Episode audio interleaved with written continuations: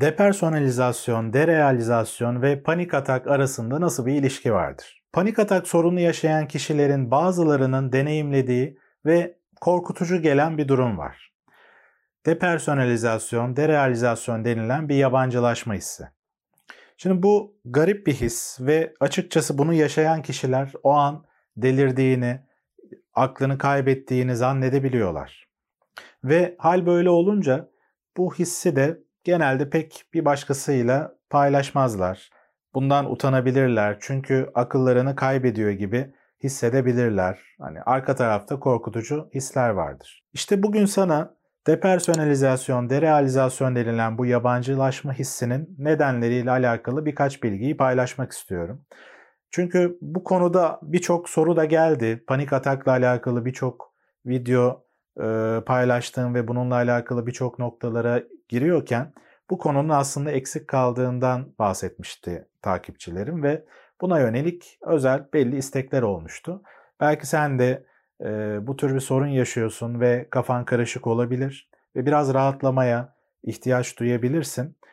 E, bugün sana bu konuyla alakalı belli noktaları anlatıyor olacağım. Önce bu iki teknik terim nedir? Yani bu depersonalizasyon, derealizasyon tam olarak ne demek? Bunlardan bahsedeyim. Depersonalizasyon demek kendi bedenine karşı bir yabancılaşma hissi. Yani bu hissi yaşadığın zaman sanki ruhun bedeninin dışına çıkmış da kendi bedenine dışarıdan bakıyormuşsun gibi bir his içine girersin. O zaman sanki elin kolun senin bir parçan değilmiş gibi, hani bedenindeki organlar, bedenin sanki senin değilmiş gibi garip bir his içine girersin. Derealizasyonda ise yabancılaştığın şey içinde bulunduğun ortamın kendisidir. Yani depersonalizasyon bedenine yabancılaşmak, derealizasyon da bedenin dışındaki içinde bulunduğun ortama yabancılaşmak.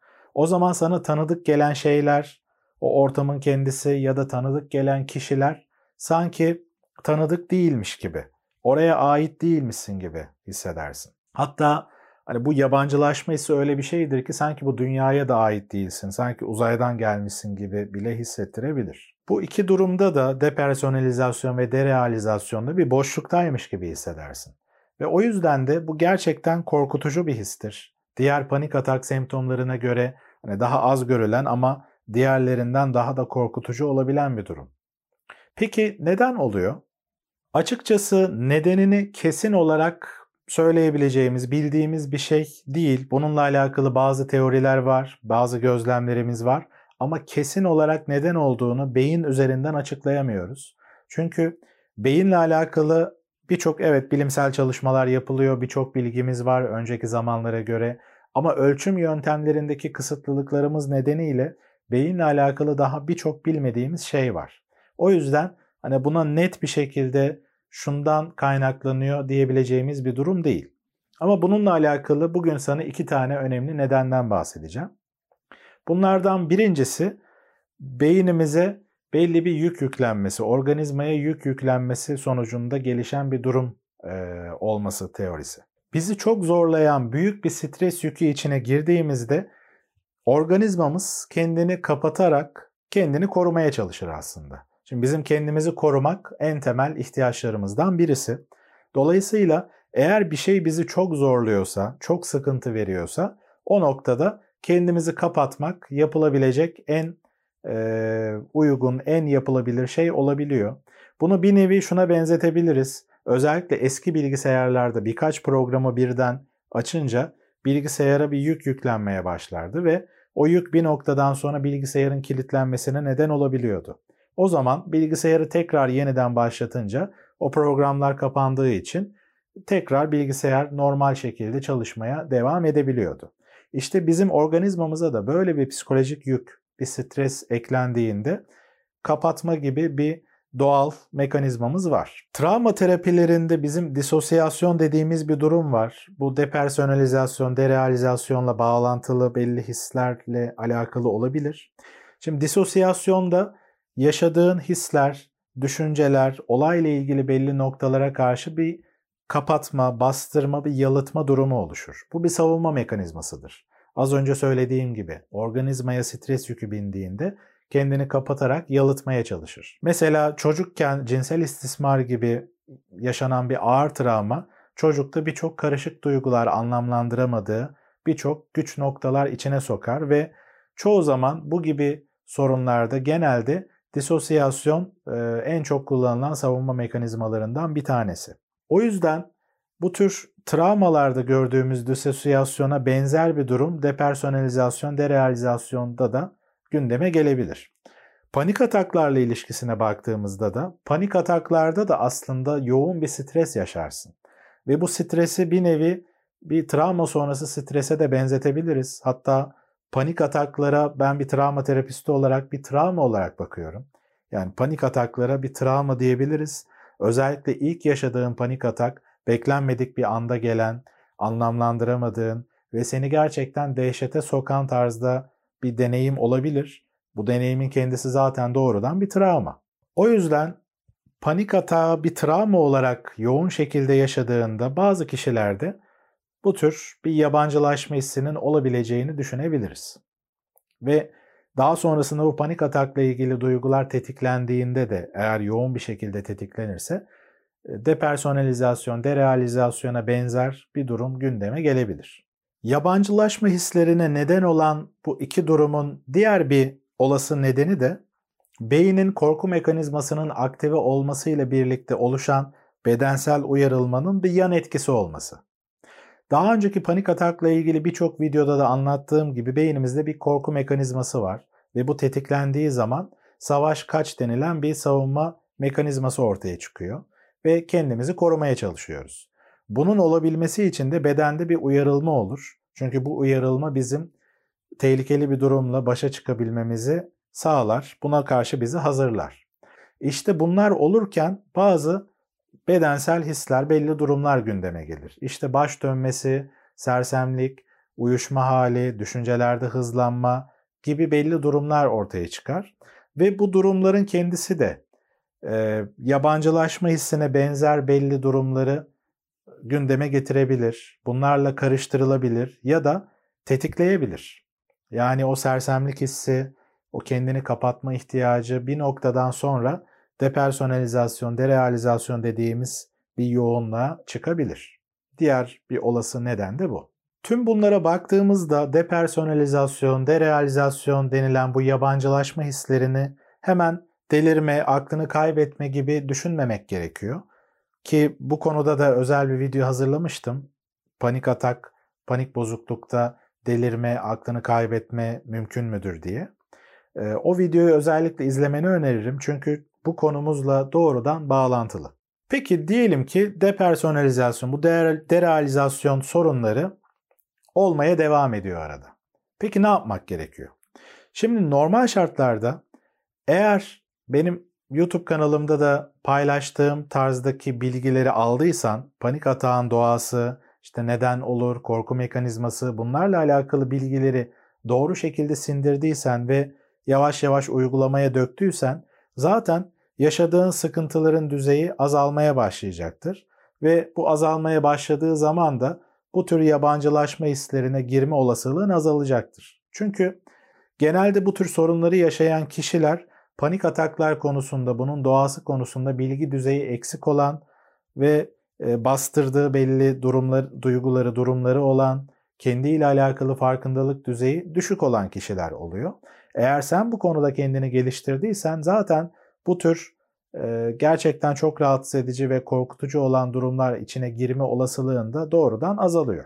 Yani burada en önemli olan nokta ki panik bozukluk sorununun da çözümünde özellikle önemli olan doğru bilgileri alıp sindirip bunları uygulamak. Ama diyelim ki belli şeyleri bilmene rağmen yine de buna benzer bir his içine giriyor olduğunu fark ediyorsun. O zaman ne yapmak lazım? Hadi en kötü senaryoyu düşünelim. O noktada özellikle yapman gereken şey panik ataklarla nasıl başa çıkılabilir? Bununla alakalı 5 yolu anlattığım videodakilere ek olarak bunu söyleyeceğim. Yani onları da doğrudan uygulayabilirsin ama burada özellikle söyleyeceğim nokta yabancılaşma hissi için özellikle faydalı olacak bir şey. Dikkatini tamamen şimdiki zamana doğrudan odaklayacak şekilde bazı egzersizler yapabilirsin. Mesela yapabileceğin şey yavaş bir şekilde aldığın nefesini hani ritmik, yavaş ve sakin bir şekilde nefes alarak dikkatini buna verebilirsin. Nefes aldığında ve verdiğinde nasıl hissettiriyor? Bunu gevşemek için yap demiyorum. Hani orada çünkü bu yabancılaşma hissini hissediyorken gevşek de hissedebilirsin. Yani uyuşuk gibi de hissedebilirsin. Burada amaç gevşemek değil, dikkatini şimdiki zamana doğrudan verebilmek, kendinle ve içinde bulunduğun ortamla temas etmek. Yani yabancılaşmanın tam tersi aslında. O yüzden dikkatini nefesine verebilirsin, bedenine verebilirsin, dış dünyaya verebilirsin. Mesela sanki yanında kör birisi var da ona anlatıyormuşsun gibi düşünebilirsin bunu. İçinde bulunduğun ortamı detaylı olarak birkaç dakika kendine anlat. Bunu sesli olarak da yapabilirsin eğer bu hisler yoğunsa. Mesela işte benim karşımda şu anda bir masa var. Masanın dört ayağından bir tanesinde bir çizik var, deforme olmuş. İşte üstünde cam bir vazo var. Vazonun içinde üç tane çiçek var gibi ne görüyorsan etrafında detaylı bir şekilde boyutlarıyla, şekilleriyle, renkleriyle, tüm detaylarıyla anlatabilirsin. Eğer bir ses duyuyorsan dışarıdan gelen sesler mesela bunlara dikkatini verebilirsin. İşte dışarıdan trafik sesi geliyor, hani bir uğultu sesi var gibi neyse artık. Bu seslere de dikkatini verebilirsin. Bunu yaptığında dikkatin tamamen şimdiki zamana döneceği için o zaman bu yabancılaşma hisleri içinde kaybolmamış olacaksın ve şimdiki zamanla temasın artmaya başlayacak. Bu seninle paylaştığım yöntem aslında bizim travma terapilerinde özellikle yoğun travmaları işlediğimizde bazen hani çok sık olmasa da karşılaşabileceğimiz desosyasyon durumu eğer seans içinde olursa uyguladığımız yöntemlerden, egzersizlerden bir tanesi mesela. O yüzden bu yöntemi de ihtiyaç duyarsan eğer doğrudan kullanabilirsin. Depersonalizasyon ve derealizasyonu panik atak çatısı altında ele aldım bugün ama açıkçası bu sorunlar başka tür durumlarla da paralel gidebiliyor. Bundan da biraz bahsedeyim sana. Bir kere tabii ki çok ağır bir travma eğer yaşandıysa yine kendini kapatma mekanizması olarak böyle bir durum gündeme gelebiliyor. Çok olağan dışı büyük travmalardan bahsediyorum. Bunun dışında ciddi psikiyatrik hastalıklarda mesela şizofreni gibi bu tür yabancılaşma hisleri görülebiliyor.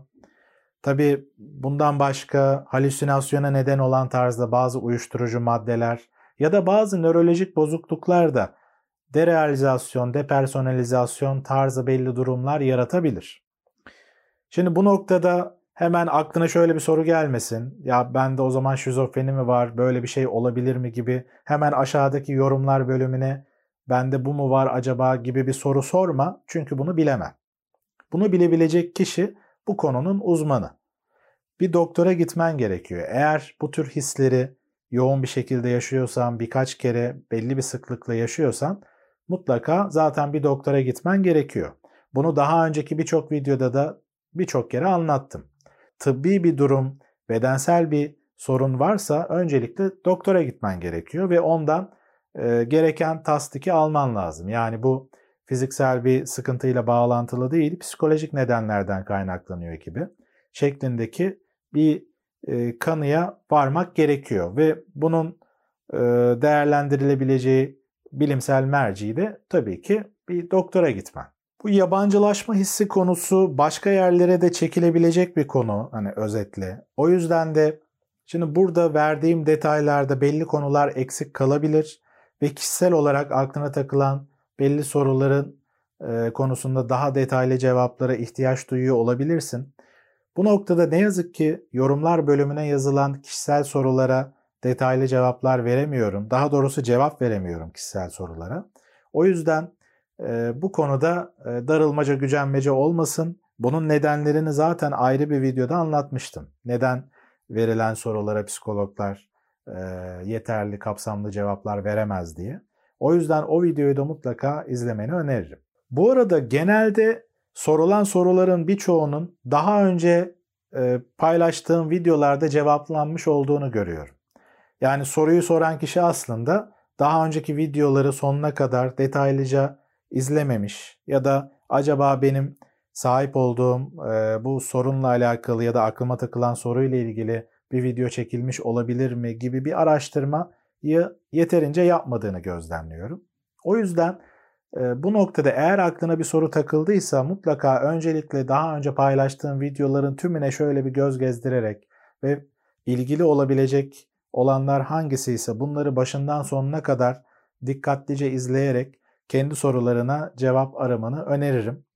Baktın ki hiçbir videoda senin ihtiyaç duyduğun e, cevapları bulamıyorsun. O noktada tabii ki aşağıdaki bölüme sorunu yazabilirsin. Ama tabii ki dediğim gibi kişisel ve detaylı bir cevap verme imkanım ne yazık ki yok burada. Ee, ama yaptığım şey şu oluyor. Detaylı bir şekilde bilgiler verdiğim bir video hazırlıyorum. Yani senin yaşadığın durumdan, sorundan esinlenerek birçok kişiye de faydası olabilecek kapsamlı bilgileri içeren bir video konusu haline getirebilirim tabii ki. O yüzden e, senin de bu anlamda e, bundan sonraki video konularının belirlenmesi sürecinde desteğin olabilir. Eğer sana özel cevaplara bir an önce ihtiyaç duyuyorsan, bugün anlattığım noktalar da sana yeterli gelmediyse ve belli bir sıkıntı hissin halen devam ediyorsa, bu noktada tabii ki yapman gereken şey bir uzmana doğrudan başvurman. Böylece senin adına kapsamlı bir değerlendirme yapılacaktır ve o değerlendirme ile birlikte sorunun doğru şekilde analiz edilip buna göre nasıl bir yol izlenebilir? Daha net bir yol haritası çizilebilecektir. Tekrar görüşmek üzere.